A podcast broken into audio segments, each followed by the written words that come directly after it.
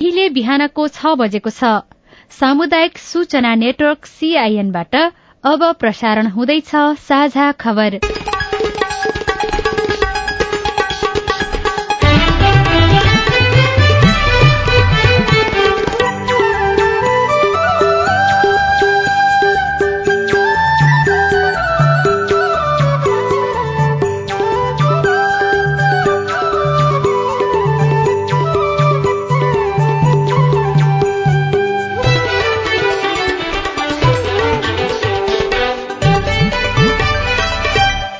शुभ प्रभात यो सीआईएनको साझा खबर हो। लील प्रकाश सन्तसँगै गोविन्द खड्काको तपाईँलाई स्वागत छ।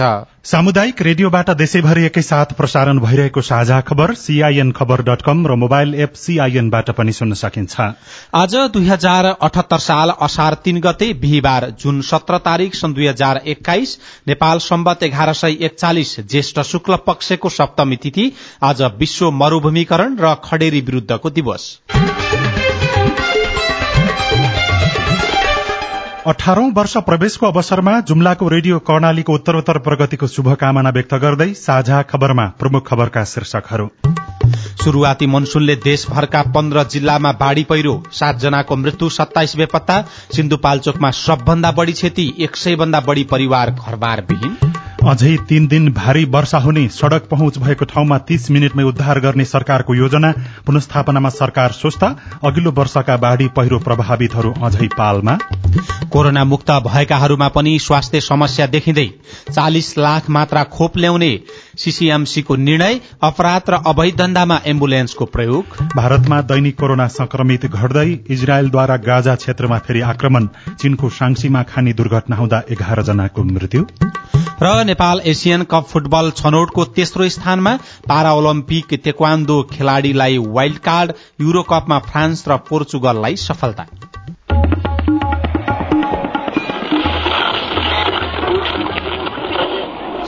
रेडियो। हजारौं रेडियो कर्मी र करोड़ौं नेपालीको माझमा यो हो सामुदायिक सूचना नेटवर्क सीआईएन साझा खबरमा सबभन्दा पहिले देशभरका विभिन्न ठाउँमा आएको बाढ़ी र पहिरोको दुखद प्रसंग मनसून शुरू हुन साथ आएको बाढ़ी पहिरोमा परि देशभर सातजनाको मृत्यु भएको छ भने सत्ताइस जना बेपत्ता भएका छन्। दर्जनौं घर बाढ़ीले बगाउँदा हजारौं बासिन्दा विस्थापित भएका छन्। बाढ़ीले सिन्धुपाल्चोकमा दुई र बाजुरा पाल्पा सप्तरी कास्की डोटीमा एक एक जनाको मृत्यु भएको छ। लगातार परेको वर्षाका कारण मनसूनको शुरूआतमै पन्ध्र जिल्लामा ठूलो जनधनको क्षति भएको छ। गृह मन्त्रालयका अनुसार सिन्धुपाल्चोक मनाङ बाजुरा पाल्पा डोटी लमजुङ स्याङ्जा जुम्ला बागलुङ गोरखा प्युठान कास्की पर्वत दाङ र अर्घाखाँचीको धेरै प्रभावित भएका छन् भने बाढ़ी पहिरोको चपेटामा अन्य जिल्लाहरू पनि परेका छन्। हालसम्म प्राप्त विवरण अनुसार बाढ़ी पहिरो डुबानमा परि उनानब्बेवटा घरमा पूर्ण र छब्बीसवटा घरमा आंशिक रूपमा क्षति पुगेको छ। पहिरोका कारण ठूलो संख्यामा स्थानीय बासिन्दा विस्थापित भएका छन्। सिन्धुपाल्चोक र मनाङमा सबभन्दा धेरै मानिस प्रभावित भएका छन्। प्रधानमन्त्री केपी शर्मा ओलीले भने अविरल वर्षाका कारण उत्पन्न बाढ़ी पहिरोबाट थप जनधनको क्षति हुन नदिन समन्वयात्मक ढंगले कार्य गर्न सम्बद्ध निकायलाई निर्देशन दिनुभएको छ। बाढ़ीले सबभन्दा बढ़ी सिन्धुपाल्चोकमा क्षति पुर्याएको छ। मेलम्ची खोलामा आएको बाढ़ीले सिन्धुपाल्चोकमा बीसजना बेपत्ता छन्। मेलम्ची र हेलम्बु क्षेत्रका करिब एक हजार बासिन्दा बाढ़ीले विस्थापित बनेका छन्। बाढ़ीका कारण हेलम्बुदेखि मेलम्ची भर झण्डै डेढ़ सय घर डुबानमा परेका छन्। मेलम्ची तटीय क्षेत्रका आठवटा रिसोर्ट दुई मोटरेबल पुल आधा दर्जन झोलुङ्गे पुल पनि बगाएको छ। मेलम्ची बजार उजाड बगरमा परिणत भएको छ। सधैँ पानीका कारण चर्चामा आइरहने मेलम्ची यसपालि पनि पानीकै कारण अकल्पनीय त्रादशीमा परेको छ। घाम पानीबाट ओत लाग्न बनाएको घरको नामो निशान छैन। स्थानीय लक्ष्मण श्रेष्ठको पचास लाख माथि लगानी गरेर सञ्चालनको तयारीमा रहेको रिसोर्टको दोस्रो तलासम्म लेदोले पुरिएको छ। मेलम्चीमा खोलाले घेरेको घरमा अड्किएका चार नागरिकलाई सैनिक हेलिकप्टरबाट उद्धार गरियो भने याङ्री लार्केमा सिमरिक एयरबाट खोलापारी फँसेका नागरिकको उद्धार गरिएको छ। मेलम्चीमा शिखरपुर जाने र दुवाचौर जाने दुईवटा पुल पूर्ण रूपमा नष्ट भएको छ। मेलम्ची बजार तल्लो भाग रेडियो मेलम्चीको भवन मेलम्ची बहुद्देशीय कबड हल वारीपारीका अन्य सबै संरचना खोला किनारका खेत माछा फार्म बाढ़ीले बगाएको छ। तालामाराङ चनौटी बजारको आधा भन्दा बढी भाग क्षति छ। मेलम्चीकी लक्ष्मी श्रेष्ठलाई घर जग्गा वस्तुभाव र सम्पत्ति खोलामा बिलाएपछि पिर परेको छ। ढलान घर एउटा नि मुनिबाट पानी छिरिरहेको छ एउटा चम्चा पनि निकाल्न सकेन। खोरेल गाडी एउटा थियो त्यो पनि लगिहाल्यो खोलाले केही निकाल्नु पाएको होइन। खोला थुनिएर आएको बाढ़ीले विस्थापित भएकाहरूको बिचनी भएको छ। आफूहरू उद्धार र राहतमा लागिरहेको बताउँदै मेलम्ची नगरपालिका उपप्रमुख भगवती नेपालले विस्थापितलाई विद्यालय र नेपाली सेनाको ब्यारेकमा पाल व्यवस्थापन गरेर राख्ने तयारी भइरहेको बताउनु भयो अहिले व्यवस्थापन गर्दैछौ र हामीले दुई ठाउँमा क्याम्प बनाउने निर्णय गरेका छौँ। आर्मी क्याम्पमा हुन्छ त्यो चाहिँ टेन्ट छ कम्तीमा छ सय जनालाई हामीले गरेका छौँ अनि सहायता कक्ष हामीले राखेका छौँ। मेलम्ची खोलामा आएको बाढ़ीमा परेर हराइरहेका मध्ये एकजनाको शव भेटिएको छ। जिल्ला प्रहरी कार्यालयका अनुसार इन्द्रावती गाउँपालिका एघार बोडगाउँ स्थित खोला किनारमा बगाएर ल्याएको शव भेटिएको छ। शवको पहिचान भने हुन सकेको छैन। बाढ़ीमा परेर सातजना बेपत्ता छन्। अन्य के कति बेपत्ता छन् एकिन विवरण नआएको प्रहरीले जनाएको छ। Deepak Khatri CIN radio Sindhu Sindhupalchok. Monsoon शुरू हुन साथ आएको बाढ़ी पहिरोमा परि देशभर सातजनाको मृत्यु भएको छ भने सत्ताइस जना बेपत्ता भएका छन्। सबै उद्धारको लागि सबै गृह कार्य अगाडि बढ़ाउनको लागि सरकारले निर्देशन पनि दिएको छ। उद्धारको तयारी पनि सँगसँगै अगाडि बढ़ाइएको छ। नेपाली सेना सशस्त्र प्रहरी र नेपाल प्रहरीका अधिकारीहरू एवं सुरक्षाकर्मी विपदको जोखिमबाट जनतालाई बचाउने देवदूत बनेका छन्। विपद क्षेत्रमा पठाउन नेपाल प्रहरीसँग करिब आठ हजार सशस्त्र प्रहरीसँग एक हजार पाँच सय र नेपाली सेनासँग एक एक हजार एक हजार दुई सय जना विशेषज्ञ रहेका छन्। मौसम पूर्वानुमान महाशाखाले अझै केही दिन भारी वर्षा हुने जनाएकाले नदी आसपासका क्षेत्रमा पानीको बहाव बढ़ने पहिरो र डुबान समेत हुने खतरा कायमै रहेको छ। गण्डकी प्रदेशका एघारवटै जिल्लामा बाढ़ी पहिरो र डुबानले क्षति पुर्याएको छ। मनाङ म्याग्दी लमजुङ बाढ़ी प्रभावित भएका छन् भने अधिकांश ग्रामीण सड़कहरू पनि अवरूद्ध अवस्थामा पुगेका छन्। अविरल वर्षासँगै आएको बाढ़ी पहिरोले लमजुङ म्याग्दी पाल्पा गोरखा रसुवा जिल्लाका सड़कमा धेरै क्षति पुर्याएको छ। तटीय क्षेत्र कटान र डुबानमा परेका छन् भने उच्च भेगमा पहिरोको जोखिम रहेको पाइएको छ। त्यसै गरी अविरल वर्षासँगै बाढ़ी पहिरोबाट जलविद्युत आयोजना र सड़क भत्किँदा करिब तीन अर्ब रूपियाँको भौतिक क्षति भएको सरकारले जनाएको छ। मनसून देशैभर सक्रिय भई वर्षा भइरहेको र आगामी शुक्रबारसम्म सुधार हुने संकेत नरहेको मौसम पूर्वानुमान महाशाखाले जानकारी दिएको छ। अझै तीन दिन भारी वर्षा हुने देखिएकाले तराई क्षेत्र डुबानमा पर्ने पूर्वानुमान गरिएको छ। तीन दिन बागमती लुम्बिनी गण्डकी तथा सुदूरपश्चिम प्रदेशका विभिन्न ठाउँमा भारी वर्षा हुने भएकाले सजग रहन आग्रह गरिएको छ। यो वर्ष पनि ठूलो डुबान र बाढ़ीको खतरा कायमै रहेको छ तर अघिल्लो वर्षका बाढ़ी प्रभावितहरू पनि अझै विस्थापित अवस्थामै छन्। उनीहरूको पुनस्थापना हुन सकेको छैन। गत वर्ष मनसूनजन्य विपदका कारण छ हजार दुई सय भन्दा बढ़ी घर क्षतिग्रस्त भएका थिए। यो वर्ष बर्खाले छपक्कै छोप्दा समेत एउटा घर पनि पुननिर्माण नहुँदा उनीहरू अझै पनि त्रादशी अवस्थामै छन्। गत वर्ष बाढ़ी र पहिरोका कारण पर्वतको जलजला गाउँपालिका वड़ा नम्बर आठमा पाँच घर पूर्ण रूपमा क्षति भयो भने पैंतिस घर बस्न योग्य अवस्थामा रहेनन्। अर्को बर्खायाम शुरू भइसक्यो तर गत वर्ष नै क्षति भएका घरहरू अझै बनेका छैनन्। विस्थापितहरू कोही आफन्तको सहारा लिएर बसिरहेका छन्। अर्काको घरमा भाडामा बसिरहेछौ अब कतैबाट केही भएन कि अबसम्मलाई मुजुल्का उठाएर अब पठाए परदेशले नि केही वास्ता गर्दैन कि। हजुर एकदमै डर छ। हामी रातभरि निदाउँदै निदाउँदैनौँ। बच्चा बच्चीहरू हेरेर बस्ने अवस्था छ कि। उनीहरूको घर किन बनेन भन्ने प्रश्नमा वडाध्यक्ष विकास जीसीको जवाब छ। छिटो साथ गरेर हामीले निर्णय पनि गरेका छौँ उहाँले निर्णय गरेर पटक पटक पत्रचार गरिसक्नु भएको छ र सम्बन्धित निकायले अब यो सत्ताको खिचतानीमा हो या किन हो वास्तै गरेका छैन कुनै पनि होइन? भोटेकोशी गाउँपालिका सिन्धुपाल्चोकमा गत वर्ष पहिरोको कारण अडतिस घरमा क्षति पुग्यो। क्षति भएका घर सरकारले बनाइदिने भनिएको छ तर एक वर्ष बितिसक्दा समेत लगत संकलन भन्दा अरू काम भएको छैन। गाउँपालिकाका अध्यक्ष राजकुमार पौडेल। डकुमेन्ट हामीले बुझाउनु पर्ने कुराहरू चाहिँ बुझाइसकेको छौँ। यो बर्खा सिद्धिसकेपछि मात्रै चाहिँ उहाँहरूको घरहरू बन्ने काम हुन्छ कालीकोटमा पनि गत वर्ष पहिरोले ठूलो क्षति पुर्याएको थियो। एघार सय चौवालिस घर फेरि बनाउनु पर्ने गरी भत्किएका थिए। तर यसपालिको बर्खा लागेपछि मात्रै नौ सय सड़चालिस घर पुननिर्माणको लागि संघीय सरकारबाट पहिलो किस्ताको बजेट प्राप्त भएको छ। प्रमुख जिल्ला अधिकारी कृष्ण प्रसाद आचार्य। गत सालको हो बल्ल बजेटको प्रक्रिया शुरू भयो। अब दुई चार तिनवटा निकायको संयोजन भएको हुनाले सकभर हामी अब छिटै गर्ने प्रयासमा छौँ। मनसुनजन्य विपद प्रभावितको निजी आवास पुननिर्माण तथा पुनर्स्थापना अनुदानका लागि छ महिना अघि नै कार्यविधि बनेको हो। तर काम अघि नबढ्दा चौविस जिल्लाका छ हजार दुई सय घर बन्न सकेका छैनन्। सुशीला श्रेष्ठ सीआईएन काठमाडौँ। सरकारले मनसून शुरू भएसँगै विपदबाट हुने घटना न्यूनीकरणका लागि जोखिम क्षेत्रको नक्सा तयार गरी प्रतिकार योजना बनाएको छ। सड़क पहुँच भएको ठाउँमा अब तीस मिनट भित्रैमा उद्धार हुनेछ। प्रतिकार योजनामा विपदबाट प्रभावित हुनेहरूको तीस मिनट भित्रै उद्धार गर्ने रणनीति अघि सारिएको हो। गृहमन्त्री खगराज अधिकारीको अध्यक्षतामा हिजो बसेको बैठकले बाढ़ी पहिरोको जोखिम बढ़ेकाले तत्काल राहत तथा उद्धारमा खटिन मातहतका निकायलाई निर्देशन दिएको राष्ट्रिय विपद जोखिम न्यूनीकरण तथा व्यवस्थापन समितिका प्रमुख अनिल पोखरेलले जानकारी दिनुभयो। बाढ़ी पहिरो लगायत अन्य जुन विपद छ त्यसको हाम्रो कार्ययोजना हामीहरूको राष्ट्रिय कार्ययोजना जुन हामीले बनाएको थियौँ त्यो कार्ययोजनालाई आज पारित गर्ने र त्यसलाई प्रभावकारी ढंगबाट कसरी कार्यान्वयन गर्ने भन्ने कुरामा छलफल गरेर त्यसलाई पारित गर्ने काम गरियो। विपद जोखिम न्यूनीकरण तथा व्यवस्थापन प्राधिकरणसँग सम्बन्धित र यो जोखिम न्यूनीकरण गर्नलाई र व्यवस्थापन राम्रोसँग प्रभावकारी ढंगसँग गर्ने हामीले चारवटा हाम्रा यसका कार्यविधिहरू थिए। ती कार्यविधिहरूलाई पारित गर्ने काम गरियो। त्यसमा अहिले गरिरहेका प्रयासहरू के के छन् मुख्य गरी प्रतिकार्य गर्ने त्यसको काम कार्यहरूलाई हामीहरूले त्यसको समीक्षा गर्ने त्यसलाई झन अझै प्रभावकारी कसरी गर्न सकिन्छ भन्ने कुराको त्यो समय छलफल गरियो।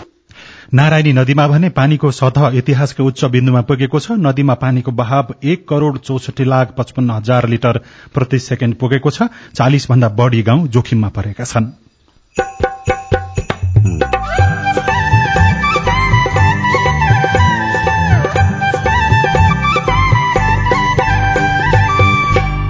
सामुदायिक सूचना नेटवर्क सीआईएन मार्फत देशैभरि प्रसारण भइरहेको साझा खबरमा सातै प्रदेशमा मेडिकल कलेज सञ्चालनको योजना। यहाँको क्याबिनेटले प्रस्ताव पास गरिसकेपछि अनि मात्रै हामीले जग्गा आइसकेपछि डिपिआर बन्छ। कोरोना मुक्त भएकाहरूमा पनि स्वास्थ्य समस्या देखिँदै चालिस लाख मात्रा खोप ल्याउने सीसीएमसीको निर्णय अपराध र अवैध धन्दामा एम्बुलेन्सको प्रयोग लगायतका खबर बाँकी नै छन्। सीआईएनको साझा खबर सुन्दै गर्नुहोला। शरीर हुन्छ अङ्ग भङ्ग जसले तेजाब छर्छ। तेजाब हानि शरीरका संवेदनशील अङ्ग क्षति नष्ट गरी जसले पार्छ अङ्ग भङ्ग बिस वर्ष जेल दस लाख क्षतिपूर्ति भर्छ। तेजाब हानि जसले मानवीय क्षति गर्छ। तेजाबको कारणबाट पीडितको ज्यान गए। पीडकलाई कसुरदारलाई कारवाही पक्का पक्की हुन्छ। घटना हुन साथै पहिले उजुर गर्नु पर्छ कसुरदार उनको भने झन् विनाश गर्छ। तेजा अपराधीलाई दण्ड दिनै पर्छ। युएन ओडिसीको सहकार्यमा महान्यायाधिवक्ताको कार्यालय। नमस्कार मेयर साहब। नमस्कार म्याडम। नमस्कार। मेयर साहब नगरपालिकामा विकास निर्माणका योजना त गजबै ल्याउनु भयो तर तर के म्याडम? तपाईँलाई चित्त बुझेन कि? विकास निर्माणको काम त राम्रै भइरहेको छ। तर नगरभित्र बाल श्रम प्रयोग गरेको गुनासो पनि सुनिन्छ नि। के कसरी अनुगमन गर्दै हुनुहुन्छ? हो म्याडम। हामीले पनि बाल बालिकाहरूलाई श्रमयुक्त काममा लगाएको केही घटनाहरू भेटेका छौँ। यसरी बाल श्रम गराउनेहरूलाई सचेत गराउनुका साथै कानून बमोजिम कारवाही पनि गरिरहेका छौँ। हो नि मेयर साहब बाल श्रम निवारणको लागि अठार वर्ष मुनिका बाल बालिकाहरूलाई कुनै पनि श्रमयुक्त काममा लगाउनु हुँदैन र बाल श्रम गराउनु कानून विपरीत हो। हो म्याडम। बाल बालिकाहरूको उज्जवल भविष्यका लागि बाल श्रम निवारण गर्नै पर्छ। बाल श्रम निवारण गर्ने हामी सबैको जिम्मेवारी हो। बाल श्रम गराउनु सामाजिक अपराध हो। बाल बालिकालाई श्रममा लगाउनु कानून बमोजिम दण्डनीय हुन्छ। बाल श्रम नगरौं नगराउँ श्रम रोजगार तथा सामाजिक सुरक्षा मन्त्रालय। कोरोनाबाट मात्र नभई मौसम परिवर्तनका कारण बालबालिकामा रुगाखोकी लाग्ने ज्वरो आउने जस्ता समस्याहरू पनि देखिएका हुन सक्छन् भनी यस्ता लक्षणहरू देखिए लापरवाही नगरी तत्कालै स्वास्थ्य परीक्षण वा पीसीआर टेस्ट गराउनुहोस्। किनकि यी कोरोनाका लक्षण पनि हुन सक्छन्। जनहितका लागि राष्ट्रिय स्वास्थ्य शिक्षा सूचना तथा संचार केन्द्र र प्लान इन्टरनेशनल नेपालद्वारा प्रसारित सन्देश। सामाजिक रूपान्तरणका लागि यो हो सामुदायिक सूचना नेटवर्क सीआईएन तपाई अहिले देशभरिका सामुदायिक radio CIN Khabar dot com र मोबाइल एप सीआईएनबाट एकैसाथ साझा खबर सुनिरहनु भएको छ। अब पत्र पत्रिकाले छापेका खबर। आजका सबैजसो पत्र पत्रिकाले बाढ़ीको वितण्डाको खबरलाई प्रमुख बनाएर छापेका छन्। कोरोना निको भएपछि पनि समस्या देखिएको खबर कान्तिपुर दैनिकले प्रमुख बनाएर छापेको छ। परिवारका सबै सदस्य कोरोना संक्रमित भए पनि पैंतिस वर्षीय छोरी र पैंसठी वर्षीय आमालाई अस्पताल भर्ना गर्नु पर्यो उपचार पश्चात ठिक भएर दुवै घर त फर्किए तर उनीहरूमा अरू समस्या पनि थपियो। निको भइसकिएर फर्केपछि निद्रा नलाग्ने र बेला बेला झसंग हुने समस्या भएछ। दुवैको केस हेरेका बीएनबी अस्पतालका मनोचिकित्सक प्राध्यापक डाक्टर सुदर्शन नरसिंह प्रधानले भन्नुभयो तीन सातासम्म राम्ररी निद्रा नलागेपछि उनीहरू म कहाँ आइपुगेका रहेछन्।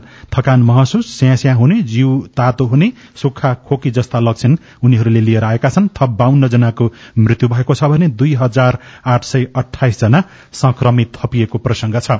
भित्री पृष्ठमा प्रदेशहरूको राजस्वका लागि प्राकृतिक स्रोतमै निर्भर शीर्षकमा खबर छ स्वास्थ्य पूर्वाधार तथा कोविड उन्नाइस नियन्त्रणलाई प्राथमिकता विभिन्न छूट सुविधा विगतका नियमित कार्यक्रमलाई निरन्तरता सांसदको तजबीजमा खर्च हुने निर्वाचन क्षेत्रलाई रकम विनियोजन गर्दै प्रदेशहरूले गत मंगलबार ल्याएको बजेटमा आन्तरिक स्रोत राजस्व संकलन प्राकृतिक स्रोतहरूमाथिकै कारोबारमा भरमा परेको पाइएको छ।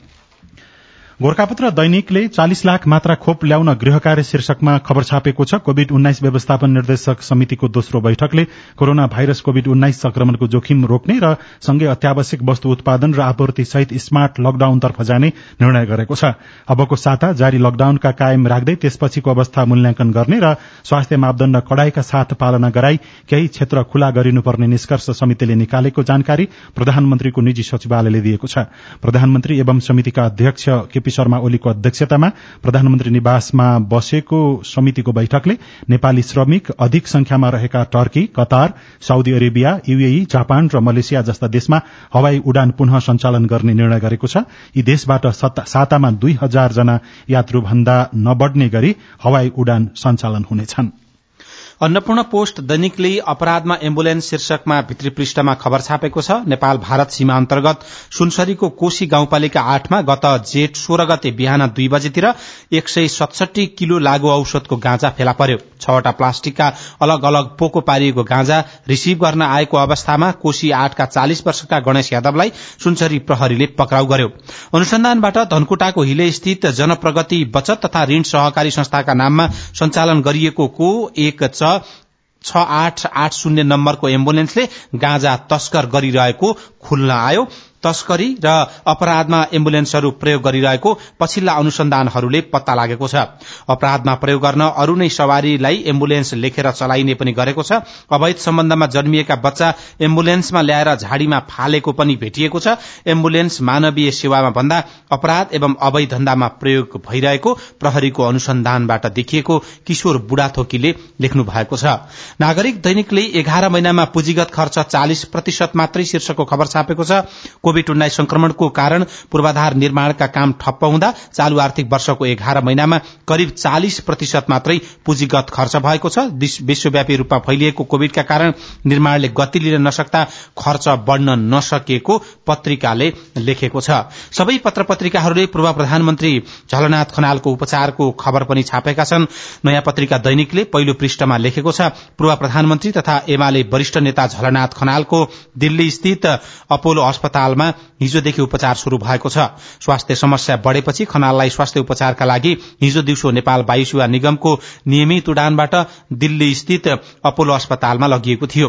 भारतका लागि नेपाली राजदूत निलाम्बर आचार्यले अस्पतालमा पुगेर खनाल र उहाँको उपचारको नेतृत्व गरिरहेका चिकित्सकसँग स्वास्थ्य अवस्थाबारे छलफल समेत गरेको पत्रिकाले लेखेको छ। साझा खबरमा अब प्रस्तुत छ कोरोना क्याप्सुल। बाढी पहिरो खेपियो आधी हुरी छेकियो कोरोनाको यो त्रिपन्नौ क्याप्सुल हो। आजको क्याप्सुलमा पाँचवटा डोजहरू छन्। आजका डोजहरू कोरोना रोकथाम गर्न प्रयोग भइरहेका खोपका विषयमा चलेका भ्रम र वास्तविकता केलाउन तयार पारिएका छन्। कोरोना क्याप्सुलका आजका डोजहरू दिँदै हुनुहुन्छ खोप विज्ञ डाक्टर बालकृष्ण सुवेदी। आगो सानै भए पनि धुवाँ ठूलो हुन्छ र टाढैबाट देखिन्छ। आगो बल्न नपाउँदै धुवाँ हावामा फैलिसक्छ। हल्ला र धुवाँ उस्तै उस्तै हुन्। कोरोनाको खोपको विषयमा पनि यो कुरा लागू हुन्छ। नेपालमा खोपको कमी भए पनि हल्ला र भ्रमहरू व्यापक छन्। खोप लगाएपछि मानिसको शरीरमा चुम्बकीय तत्व पैदा हुन्छ र धातुजन्य पदार्थ खोप लागेको ठाउँमा टाँसिन्छ भन्ने हल्ला हिजो आज धुवाँ जस्तै व्यापक छ। तर तथ्य बेग्लै छ। सुनौ। आजको पहिलो डोज। एकदम गलत हो किनभने अहिलेसम्ममा मैले पाएको तथ्याङ्कमा दुई अरब चालिस करोड लियो खोप लगाइसकेका छन् संसारभरि। त्यो एकजना या दुईजनामा त्यो कताबाट आयो त्यो चाहिँ असम्भवको कुरा छ त्यो हुनाले त्यसमा तथ्यता नभएको कुरा यहाँले अनुरोध गर्न चाहन्छु। खोपको आविष्कार परीक्षण र स्वीकृतिका लागि वर्षौं लाग्छ। तर एक वर्ष नपुग्दै हतारमा ल्याएको कारण कोरोनाको खोप सुरक्षित छैन भन्नेहरू पनि कम छैनन्। कोरोनाको खोप कति सुरक्षित छ भन्ने विषयमा सुनौ। कोरोना क्याप्सुलको दोस्रो डोज। मैले भर्खरै भनिहालेँ धेरै ठाउँमा अध्ययन अनुसन्धान भएर त्यहाँका राष्ट्रिय नियामक निकायहरू र विशेष गरेर संसारका ठूला उत्पादक देशहरू त्यसबाहेक हाम्रो डब्लुएचओ भयो गावी भन्ने संस्थाहरूले एकदमै निगरानी गरेर गरेको हुनाले र मैले भर्खरै भने दुई अरब चालिस करोडलाई लगाइसकेका हुनाले यो खोप सुरक्षित छ। कसै कसैलाई हुनु अर्कै कुरा हो तर यो खोप एकदम सुरक्षित मानिएको छ। कोरोनाको खोपले मानिसको डीएनए परिवर्तन गर्छ भन्ने हल्ला तपाईँको कानमा पनि परेको होला। यो कुरा कति सत्य हो?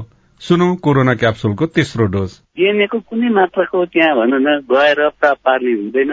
निष्क्रिय रूपमा यसको भनौँ भाइरसको के अंश निकालिएको हुन्छ त्यो सत्य हो। तर त्यसले कुनै किसिमको प्रभाव पार्दैन डिएनएमा।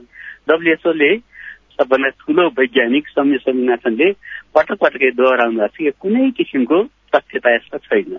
कुनै पनि बच्चा जन्माउने गर्भवती महिला अथवा दुध खुवाउने महिला उहाँहरूमा कुनै किसिमको असर हुँदैन। एउटै कुरा प्रश्न पार्नुपर्ने के भने बच्चाहरूमा यो खोपले कस्तो असर पार्छ भन्ने चाहिँ अध्ययनहरूको क्रममा छ। त्यो अध्ययनको अनुभव आएर बच्चाहरू के कस्तो छ भन्ने हेर्नाले अर्को कुरा हो त्यो शरीरमा जति हुनुपर्ने प्रतिरोधात्मक क्षमता बढ्छ कि बढ्दैन भन्ने हिसाबले अध्ययन गर्दैछौँ तर अन्य असर परेको अहिलेसम्म कुनै पनि उसबाट आएको छैन। अहिलेसम्म छ लाख भन्दा धेरै नेपाली कोरोनाबाट संक्रमित भएका छन्। कोरोना संक्रमण भएको मानिसले खोप लगाउनु पर्दैन भनेर धेरैलाई विश्वास लागेको पनि हुन सक्छ। के कोरोना संक्रमित व्यक्ति खोप लगाउनै नपर्ने गरी सुरक्षित हुन्छ त? कोरोना क्याप्सुलको चौथो डोज यसै विषयमा।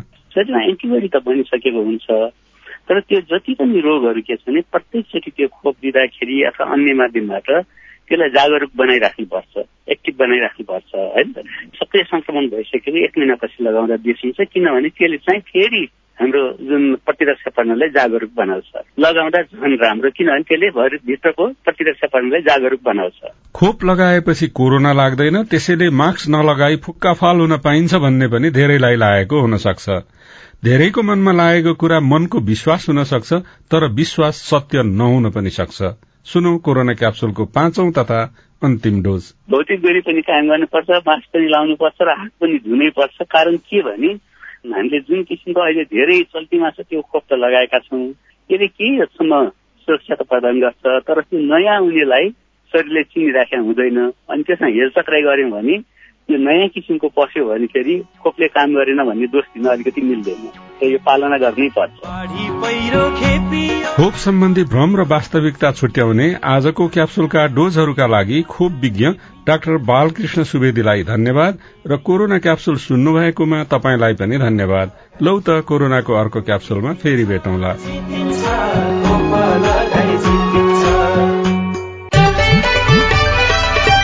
अब विदेशका खबर भारतमा कोरोनाको प्रसंग। भारतमा कोरोना भाइरसबाट दैनिक संक्रमितको संख्यामा कमी हुँदै आएको छ। सरकारी अधिकारीहरूले दिएको जानकारी अनुसार पछिल्लो चौविस घण्टामा भारतमा बैसठी हजार दुई सय चौविस जना कोरोना संक्रमित देखिएका छन्। यो संख्या अघिल्ला दिनहरूको भन्दा निकै कम रहेको भारतीय संचार माध्यमले लेखेका छन्। इजरायली वायुसेनाले हिजो बिहानै प्यालेस्टाइनको वायु बसोबास रहेको गाजापट्टीमा धेरैवटा हवाई आक्रमण गरेको छ। गत महिना गाजापट्टीमा सक्रिय हमास समूहसँग युद्धविराम गरेपछि पहिलो पटक इजरायली सेनाले आक्रमण गरेको बीबीसीले लेखेको छ। र चीनको उत्तरी क्षेत्र स्थित सांसी प्रान्तको एक फलाम खानीमा बाढ़ीमा पानी पसेर दुर्घटना हुँदा कम्तीमा एघार जनाको मृत्यु भएको छ। स्थानीय अधिकारीका अनुसार मृत्यु हुने सबै मजदूरहरू रहेको उल्लेख गरिएको छ। अब खेलकुदको खबर। ढाँचा परिमार्जन हुँदा नेपाल तेस्रो चरणमा प्रवेश गरेको छ। नेपालले एसियन कप दुई हजार तेइसको छनौट अन्तर्गत तेस्रो चरणमा प्रतिस्पर्धा गर्ने भएको हो। एफसीले हिजो एसियन कप छनौटको ढाँचा परिमार्जन गरेसँगै नेपालले एसियन कप छनौटका लागि अर्को अवसर प्राप्त गरेको हो। विश्व खेलकुदको महाकुम्भ पारा ओलम्पिकमा यस संस्करणमा नेपाल पारा तेक्वान्दोका खेलाड़ी पहिलो पटक प्रतिस्पर्धा गर्न पाउने भएका छन्। जापानको टोकियो शहरमा आगामी भदौ आठदेखि बीस गतेसम्म तेह्रौं संस्करणको पारा ओलम्पिक प्रतियोगिता हुँदैछ। प्रतियोगितामा नेपाली पारा तेक्वान्दो खेलाड़ी पलेसा गोवर्धनले वाइल्ड कार्ड मार्फत प्रतिस्पर्धा गर्न पाउनुहुने भएको छ। इटाली सोह्रौं संस्करणको यूरो कप फुटबलको नकआउट चरणमा प्रवेश गरेको छ। गए राति भएको समूह चरणको दोस्रो खेलमा स्विजरल्याण्डलाई तीन शून्य गोल अन्तरले पराजित गर्दै इटाली नकआउट चरणमा प्रवेश गरेको हो। ओलम्पिक स्टेडियममा इटालीलाई जित दिलाउन म्यानुएल लोकाटेलीले दुई गोल गर्नुभयो। सिरो इमोबाइलको नाममा एक गोल रह्यो। र फ्रान्स र पोर्चुगललाई पनि सफलता मिलेको छ। विश्व विजेता फ्रान्सले चिर परिचित प्रतिद्वन्दी जर्मनी विरूद्ध एक शून्यको जित निकाल्दा युरोपियन च्याम्पियनशीपमा सर्वाधिक गोलकर्ता भएका क्रिस्टियानो रोनाल्डोको दुई गोल मदतमा गत मंगलबार पोर्चुगलले हंगेरीलाई तीन शून्य गोल पराजित गर्दै यूरो कप दुई हजार बीसमा विजयी शुरूआत गरेको छ। प्रदेशमा मेडिकल शिक्षाको विस्तार योजना र कार्यान्वयनको अवस्थाबारे रेडियो रिपोर्ट अरू खबर र कार्टुन पनि बाँकी नै छ। सीआईएनको साझा खबर सुन्दै गर्नुहोला। के तपाईँ कोविड संक्रमण भई घरमा आइसोलेसनमा बस्दै हुनुहुन्छ? त्यसो भए निम्न कुराहरूमा ध्यान दिनुहोस्। जथाभावी रूपमा औषधिको सेवन नगर्नुहोस्। पोसिलो तथा झोलिलो खानेकुरा खानुहोस् व्यायाम गर्नुहोस्। स्वास्थ्य कर्मीसँग नियमित परामर्शमा रहनुहोस्। कोविड उन्नाइस सम्बन्धी परामर्शका लागि एघार तेत्तीस र एघार पन्ध्रमा सम्पर्क गर्नुहोस्। वर्ल्ड भिजन इन्टरनेशनल नेपाल र सीआईएन सामाजिक रूपान्तरणका लागि यो हो सामुदायिक सूचना नेटवर्क सीआईएन साझा खबरमा अब मेडिकल शिक्षा विस्तारमा भएको ढिलाइको प्रसंग सातवटै प्रदेशमा मेडिकल कलेज स्थापना गर्ने अवधारणा मुलुक संघीयतामा जोनुभन्दा पहिलेकै हो चार वर्षको अवधिमा सरकारको यो कार्यक्रमले गति लिन सकेको छैन। प्रदेश नम्बर दुईको बर्दिवासमा मेडिकल कलेज स्थापना गर्ने घोषणा भएको चार वर्ष भयो। गिरिराज मणि पोखरेल शिक्षा मन्त्री हुँदा नै एक प्रदेश एक मेडिकल कलेजको अवधारणा अनुसार मेडिकल कलेज स्थापनाका लागि बजेट विनियोजन गर्न थालिएको थियो तर अहिले डीपीआरको काम पनि पूरा हुन सकेको छैन। बर्दिवास मेडिकल कलेज पूर्वाधार निर्माण विकास आयोजनाका प्रमुख देवी सुवेदी। वनको जग्गाको विवादले गर्दाखेरि कामै रोकियो प्रदेशमा पनि मुख्यमन्त्रीज्यू मन्त्रीजीसँग सकारात्मक किसिमको छलफल भएको छ। यहाँको क्याबिनेटले प्रस्ताव पास गरिसकेपछि अनि मात्रै हामीले जग्गा आइसकेपछि डिपिआर बन्छ। सरकारी मेडिकल कलेज भएका प्रदेश नम्बर एक बागमती र गण्डकी प्रदेशलाई प्राथमिकतामा नराखी बाँकी चार प्रदेशमा मेडिकल कलेज खोल्ने प्रक्रिया सरकारले दुई हजार पचहत्तरमा नै शुरू गरेको थियो। जसमा प्रदेश नम्बर दुईको महोत्तरीको बर्दिवास लुम्बिनी प्रदेशमा बुटवल कर्णाली प्रदेशमा सुर्खेत र सुदूरपश्चिम प्रदेशमा कैलाली छानियो। संघ मातहतको यो कार्यक्रम बुटवलमा कहाँसम्म पुग्यो भन्ने प्रश्नमा बुटवल मेडिकल कलेजका प्रमुख मान बहादुर घिमिरे भन्नुहुन्छ। डिपिआर कम्प्लिट हुने चरणमा छ। ड्राफ्ट रिपोर्ट उनीहरूले बुझाएपछि हामीलाई फाइनल रिपोर्ट दिन्छन्। त्यो चाहिँ हाम्रो साउनभरिको म्याद हो। त्यसपछि हाम्रो निर्माणका कामहरू हुन्छन्। संघ सरकार मातहत सञ्चालन हुने भनिएका यी कलेज स्थापनाका लागि सरकारले आर्थिक वर्ष दुई हजार त्रिहत्तर चौहत्तरदेखि नै बजेट छुट्याउँदै आएको छ। जग्गा छनौट मन्त्री परिषदबाट प्रस्ताव पारित गराउने लगायतका प्रक्रिया अपनाएर काम अघि बढ़नु पर्नेमा कर्णाली प्रदेशमा काम अघि बढ़न सकेको छैन। तर सुदूरपश्चिमको कैलालीमा बन्ने भनिएको गेटा मेडिकल कलेज आगामी आर्थिक वर्षको मंगिरसम्ममा सम्पन्न भएर सञ्चालनमा ल्याउने तयारी भएको छ।